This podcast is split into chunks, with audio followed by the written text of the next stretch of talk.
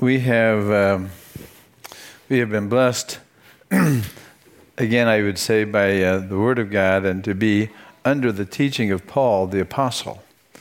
I I would encourage you, as we go through uh, this this last part of the book of First Thessalonians, to remember remember that what Paul is teaching in Philippians and Colossians and Ephesians and Corinth and, and Thessalonica is also applicable for you, because what God has preserved in the Word for Christians of all ages to know that that which Christ has promised is being fulfilled in you.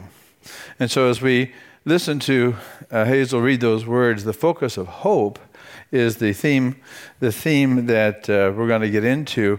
But hope in light of the second coming, and so we've talked about that last week, the, the comforting insights about the rapture and the second coming, and then the disturbing insights about the coming and the rapture. And if you didn't keep that in mind as hearing Paul really working on developing your hope, you would read this passage uh, poorly.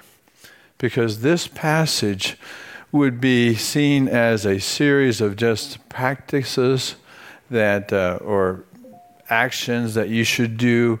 And I think that you would really miss out on the, some of the underlying themes that Paul wants to get to. And so I've called this um, I've called this sermon this morning the hopeful temperament of the sons of light. And so as you get into this, uh, you'll hear the contrast, but more than just the contrast with the uh, the unbeliever. I want you, believer, to hear that God is calling you and pulling you and developing you in a way that there's something so significant here for us that you walk away today saying, Lord, do that to me. Do that to me. I begin with a guy named John Donne, uh, who was a man who was in tension between the Catholic Church and the Protestant Church, and he had lots of confusion. And so he's got an interesting story. You may know him by the uh, by the phrases, "For whom the bell tolls," or "No man is an island." He was a uh, a poet, a scholar, a soldier. He was quite an unusual man, but he was a man that was afflicted in many ways as a young man with temptations and worldliness and confusion, but he didn't make sense of this Bible and the message until he got um, more mature. And he was sponsoring and supporting the Catholic Church in England, and the king really favored that. So there was a, it's an interesting dynamic going on there. But he came to the point of, when he read the scriptures, when he understood the eschatology, the end times, he understood it in a way that said, well, if this coming of Christ is any time now, what if today, if the present were the world's last night? This is the last day on earth for you. Tonight's the last night on earth for you. And that's the phrase that C S Lewis picked up on when he wrote his book called The World's Last Night, originally titled The Christian Hope and Its Meaning for Today. So C S Lewis picked up on this theme about the eschatology, and, and one of the things that Lewis concluded was that if we are Christians, we are to live as though today is our last day, but with a view in light of the hope that's coming, that's ours, that that that that hope is a reality that really drives us. To live as each day as though it were your last day. And as you think about Lewis, thinking about the end times, and, and what you get into in this passage is different than what a lot of people go to when they start talking about the end times.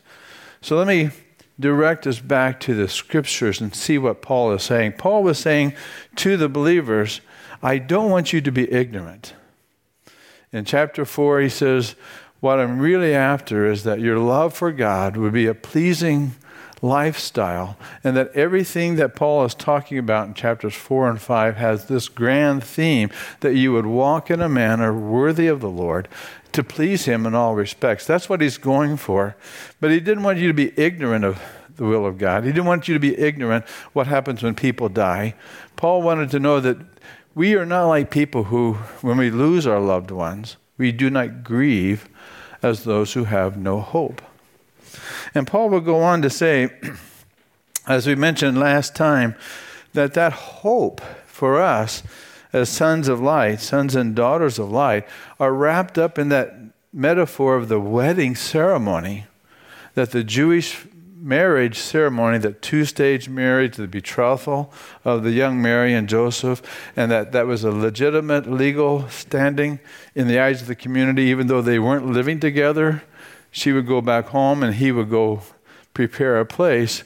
And then the second coming was him coming for his bride to bring them back and to consummate the marriage, that the two would become one.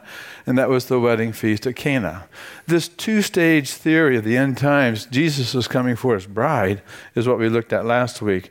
And so the second part of that is the disturbing thing is Jesus was not only going to come as a as a as a bridegroom, but is going to come as King and Lord, and that would bring about the destruction of all the world, the cata, the cosmological um, attack on those enemies of God. And so you're going to be find you find yourself in the end times either in a wedding or in a war.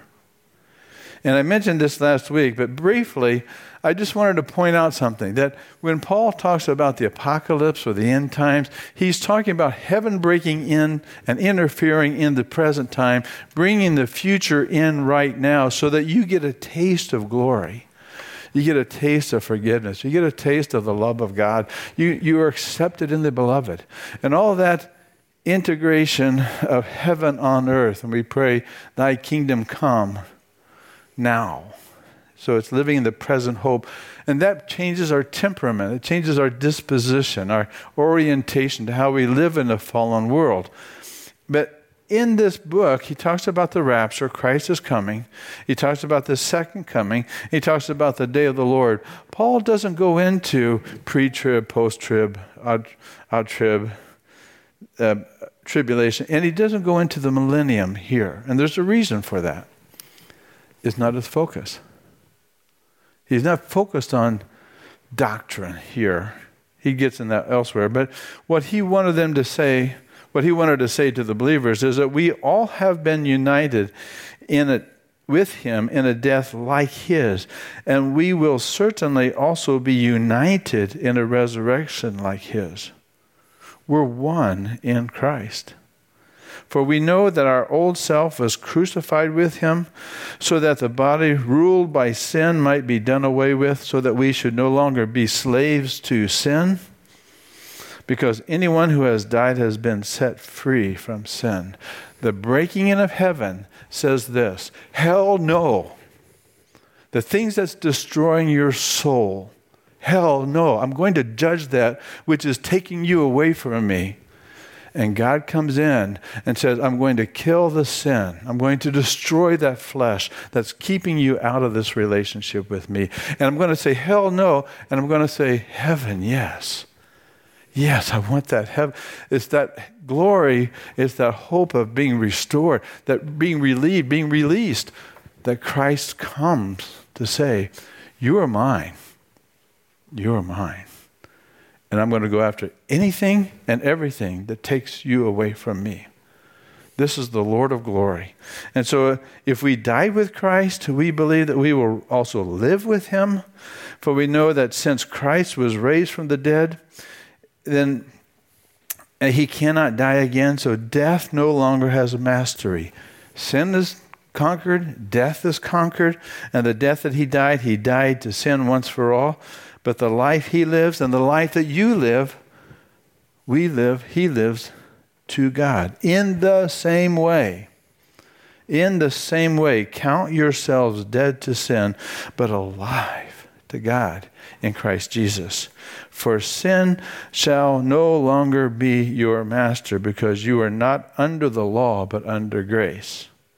Now keep this in mind, because when heaven comes down and grace is unloaded for you, it means that every day since you have been a Christian and accepted Christ as your Savior, grace is covering you every step of the way. Grace is going to be there until you are called home. But that grace, that is the freedom that Christ says there's hope for you. No matter, no matter what you go through, the grace is poured out. And therefore, we know that living in a fallen world with grace brings hope. And therefore, there's no condemnation for those who are in Christ Jesus. We know that. But for those who are not in Christ Jesus, they have no grace. They have no hope. They have no future. They have what they have. And therefore, if you Christians start talking about hope and life in Christ, there are people who say, uh-huh, right, uh-huh, sure. There are cynics. There are Uh, there are people who are skeptical. And so they would say, you talking about this Jesus coming? Sure. Mm-hmm. Now, how long ago did he make that promise?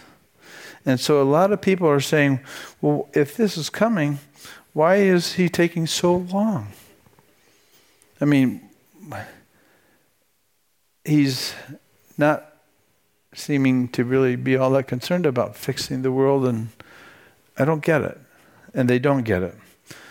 Well, in the New Testament, you'll have people like Paul and Peter and John and others. Peter got it. And what I want you to hear is Peter gets this idea of the, the end times breaking in, but he says it's shaping his way of thinking. So Peter would say, dear friends, this is now my second letter to you. I have written both of them as reminders to stimulate you to wholesome thinking. I want you to recall the words spoken in the past by the holy prophets and the command given by our Lord and Savior through your apostles. Above all, you must understand that in the last days, scoffers will come, scoffing and following their own evil desires. And they will say, so I stole this from Peter, where, where is this coming, he promised. Ever since the ancestors died, everything goes on as this, it has since the beginning of creation.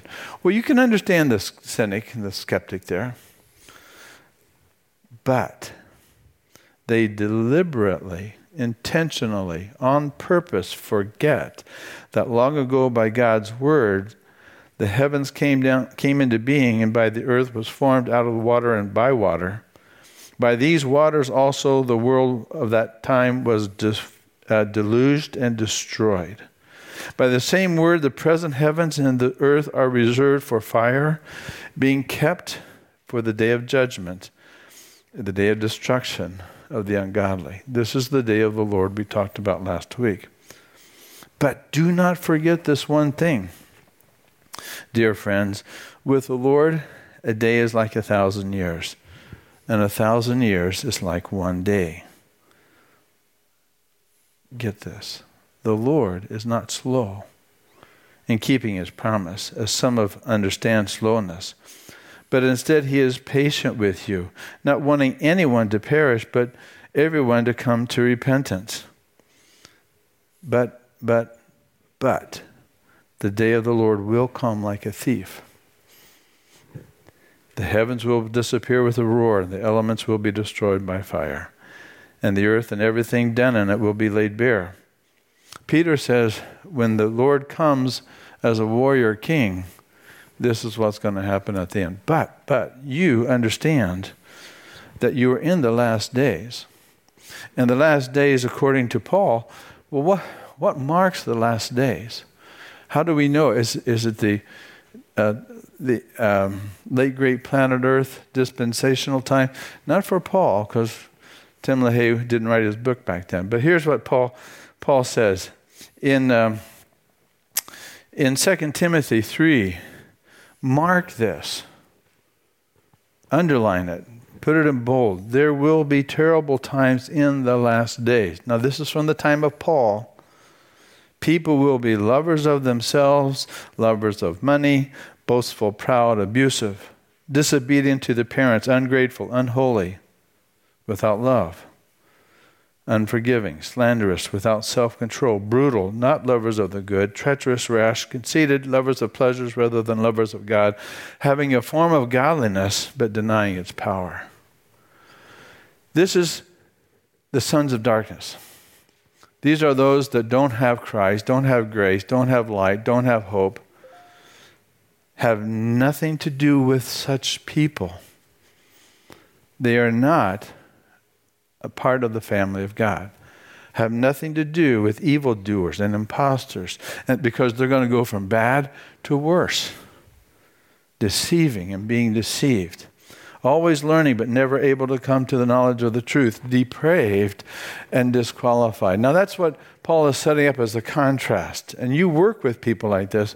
There are people in your neighborhood. You, we were like this before before Christ came into us. So, so there's an understanding that we understand sin. We understand the fall.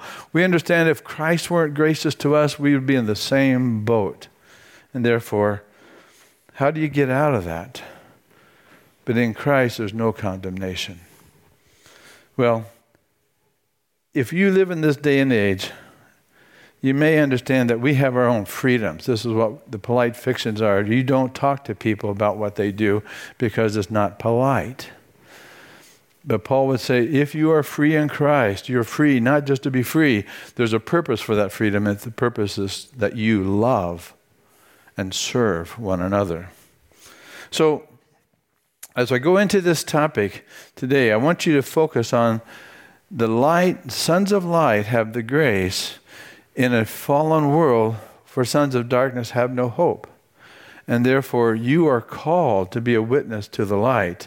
And this is the thing that is the disposition, the orientation, the motivation, that which drives the believer who is walking in the Holy Spirit. Now, notice what Paul does here. He doesn't go into that, well, why is Jesus taking so long? He gives the answer, as C S Lewis said in The World's Last Night, God is very patient, waiting that you would join him. And so he's giving people ample time to understand and meet Christians who will explain the hope that's theirs. But he says this, to, to the sons of light, if you have this good news of Christ, there's something that's going to be a reality for you. The experience for you should include these things. One, that you appreciate the leaders and the laborers among you. As Paul would say uh, in First Thessalonians five, he says, uh, we don't want you to be uninformed. Oh, sorry, that's four. Uh, we request of you, brethren and cisterns, or sister, sistren, sister, brothers and sisters, that you appreciate and diligently uh, those who diligently labor among you. And they have charge over you in the Lord and give you instruction. Now he's saying this after he's talking about the rapture and the second coming. Notice he's not talking about doctrine, and he's not talking about theory, he's not talking about Uh, the, the, the thing that really he's focusing on is how do you bring this hope into practice in the body of Christ? And the first thing he says is, I want you to appreciate those who labor and lead you. This is the part of the deacons, the deaconesses, the servants, those who are who are working in the body to lead you and guide you. But notice a couple of things. He says, I want you to appreciate them and esteem the work that they do. Don't esteem the position. Don't esteem the title. Esteem the work. That there's something about what leaders are to do to function in the church, and you are to esteem and value and respect the work. Not the position, not the t- not the title. appreciate the work. And that's what he's trying to get at. Understand that when Christ is trying to change and transform people into hope, that's the work of the leader. That's the work of the pastor. That's the work of, of the one who's laboring so that people develop hope. That's what he's saying. And you esteem that that those who are trying to instruct you. But then he goes on to say, notice this, verse twelve, um, uh, verse thirteen, twelve, the second part. Live in peace. That's the work. Are you at peace with your relationships? Is there any relationship that you have right now that's in tension or in conflict because of sin, pride, conflict? You're called to be peacemakers. And that's part of that hope. That's the temperament, our disposition. We are called to be peacemakers, for they shall be called sons of God, said Jesus in the Sermon on the Mount. But he says, I want you to be uh, not only appreciate the work, but appreciate the fact that they're trying to make you a peacemaker. And that's the work that you are to esteem. He says, I want you to continue. Now notice verse uh, thirteen or fourteen. Now, now pay attention to this. We urge you, brethren. This is the instruction that Paul is giving to the Thessalonian body. We urge you, admonish the unruly. Now, wait a minute. That's the pastor's job. That's the deacon's job. Mm-mm. Mm-mm. Get it what it says. You, each one of you, are to admonish. You have the responsibility. You, brethren and sisters, we urge you all, if you were in the South, to admonish the unruly. In other words, if you are going to be a, a vessel of hope, your hope is going to spill out to every relationship you've got. And part of that means that you have the responsibility to admonish. Well, now that's a funny word. Here's the word. Can you read that? Nutheto. To admonish is, is a, we don't use that in English. But it means several things. To exhort, to counsel, to preach, to reason, to warn, to persuade, to, to be cautious. But you're going to help remind people and put their mind in the right place. They have a responsibility. They have a thinking that's maybe off because they've come out of the sons of darkness. But here they come into the church. We want to help them get in order.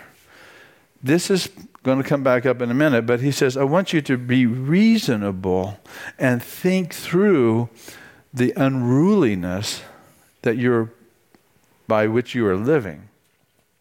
And so this idea of admonishing is not just for leaders and laborers. It's for the whole church to say, you don't want to do that. Have you thought about where you're going? Do you know what you're doing? Do you know what God says about that? This admonition is not for, it's for you. It's for all of us to do. Why? Because we're kingdom people. And he says, we want to admonish, admonish the unruly. Now, this is a tricky word too. Unruly has several different translations because it's complex.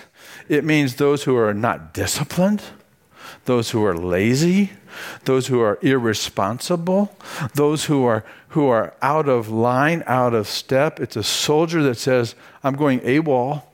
It's those who are not responding to the teaching or the instruction of the of the leaders and the laborers among them. It's somebody says, nope, I'm going to do it my way.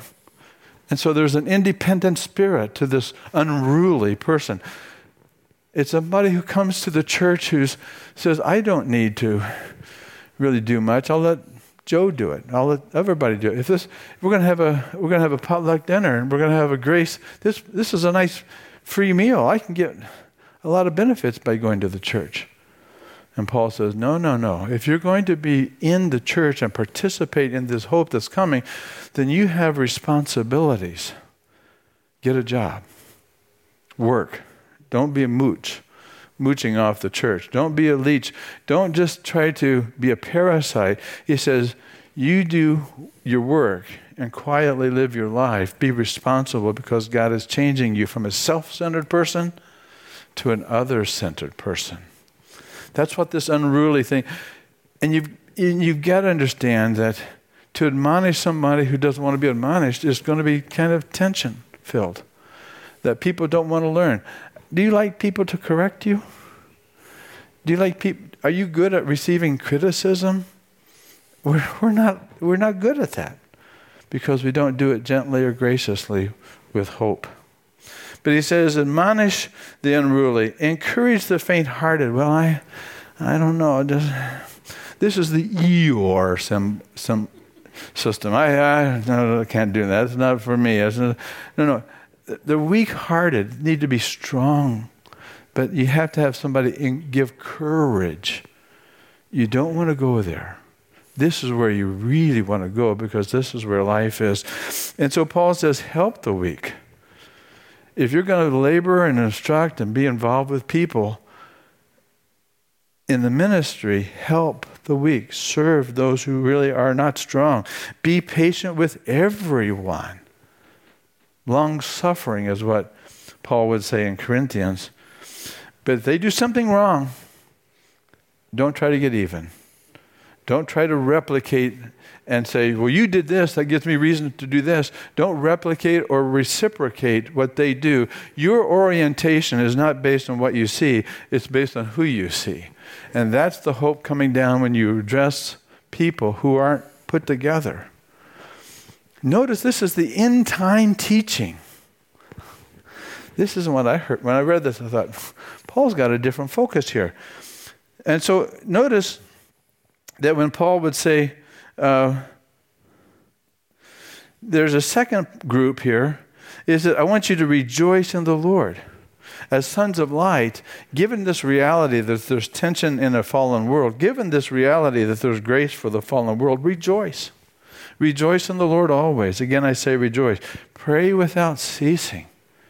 Because if you're involved in this transformation of people who are hopeless to hope, it's not going to be comfortable. For if you come from a background that you are not a loved individual, your mom and dad might have not been there for you. You don't know what kindness is. You don't know what healthy relationships are. And you come into the church and you find people that are kind of growing and, and healthy. The unbeliever who comes into Christ has a lot of work to do. And therefore, for us, we have to be empathetic, compassionate, and pray without ceasing, thanking God for every opportunity to show the grace, because this is the will of God. We don't want to quench the Holy Spirit working in anybody's life. We don't want to quench the spirit of anybody. We're not quenchers. We want to be people who are encouraging and lift people up. Therefore, when the Spirit of God moves, be open, be sensitive. Don't despise what God is doing. Don't despise the utterances here, Paul says. But when God gives that teaching and God gives correction, don't resist. Don't fight the instruction. Don't fight the input. Don't fight the laborers and the leaders that are trying to help you grow. And last, as you look at everything, you want to examine it and carefully sift through what is good, what is excellent, what is pure, what is praiseworthy.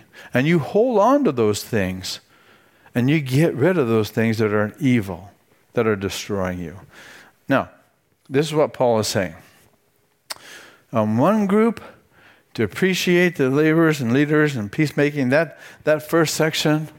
Notice that this is a group of people who are developing hope. These are the sons of darkness coming into the community of the sons of light. And this group of people don't have an orientation to heaven. They don't have an understanding of a hope. They don't understand grace. They don't understand a whole lot of things, and they're going to create tension in the body. Therefore, it's our privilege to admonish, encourage, teach, and help people grow in developing that hope. The second group of people who understand that we need help in changing. And therefore, we understand grace, but we haven't got it figured out. We ha- we're not put together, but we're pursuing. And so we're moving this way, and we're not worried about what's behind us. We're moving what heaven is calling us to. And therefore, one has a, to develop a vision, and the other has a vision. Do you have a vision for your friends? Do you have a vision for your family? This is what the word nutheto means. You're going to direct people to the hope that's ours in Christ. And therefore, living in light of this hope of his second coming isn't a doctrinal issue. It's purely relational. Isn't that interesting? That in the church, if the Holy Spirit is at work developing your hope, it's going to be reflected in the quality of your friendships and how you relate and openly reciprocate, mutually learning from each other. This is the teaching of Paul about the end times. I never heard that before. I thought it was about the second coming and pre-trib. The focus of Paul is discipleship, counseling, maturing people in Christ. And therefore, the world the world might stop at any time. But even if it stops, and this is our last day, it doesn't make a difference. Our job is to be faithful to the end. Today I walk in grace. Today I walk by the Spirit. There may be sons of darkness who hear the message that you have, and they become sons of light. And therefore, when you bring them in, you embrace them. You accept them. You walk with them in their development of hope. These instructions are given in light, in, in light of Paul's overall theme, to walk and please God. That's his instruction. And he affirms and he draws believers to embody the kingdom hope while living in a world that's hopeless. They don't have hope. Despairing and downcast like sheep without a shepherd. But for us, we understand that this hope brings empathy, brings that comfort, brings that support, brings that maturity. And therefore, I would say Lewis, uh, what Lewis said about this end times is what death, what death happens at the end of our life, that we lose our friends, that what death happens to the individual, the second coming is going to do to the whole of humanity. In light of that, we are a seed of the kingdom, and we're multiplying thirty, sixty, one hundred fold. We are, we are people of grace. In that, in that sense, then we move back to understanding what John Donne was saying. What if this present night were the world's last night? John Donne, as a young man, if you took him as a son of darkness, Understood, understand that he grew and grew and grew and became the dean of Saint Paul's Cathedral in London. When you look at people, have a vision for them, because what you see is not what you is all that's there. God is still at work. There's hope for those who are not put together yet. And therefore, I would change C S Lewis's theme, not live each day as though you it were your first day in heaven. Uh, not the last day on earth, is you live from that orientation of hope, that that's how you live your life. How Christ talks about us, how Christ thinks about us. As sons of light and sons of darkness, he's waiting for all to come to him. In repentance and in faith, that's the good news. Well, we're going to stop here with the, with the last... We're going to stop with the book of, of Thessalonians. I'm going to move on next week. But I want to conclude with what Paul says. Now may the God of peace himself sanctify you entirely. And may your spirit and soul and body be preserved complete without blame at the coming of our Lord Jesus Christ. twenty-four, faithful is he who calls you, and he will bring it to pass. Brethren, pray for us. Greet all the brethren with a holy kiss. And I adjure you by the Lord to have this letter read to all brethren. The grace, the grace every day be with you. The grace of our Lord Jesus Christ be with you. Let's pray. Father, would you open our eyes that that hope of Christ in us, that glorious grace, would be um, more experienced as our hopeful reality. Lord, take these words and and uh, I pray that you would multiply them, take them deep and have them uh, go into our hearts and make that change that we would want to pursue that hope of heaven. So, Father, thank you for this this word. So we give you our hearts and have you work in them. We pray in Jesus' name. Amen. Amen. Let's stand for our closing praise song.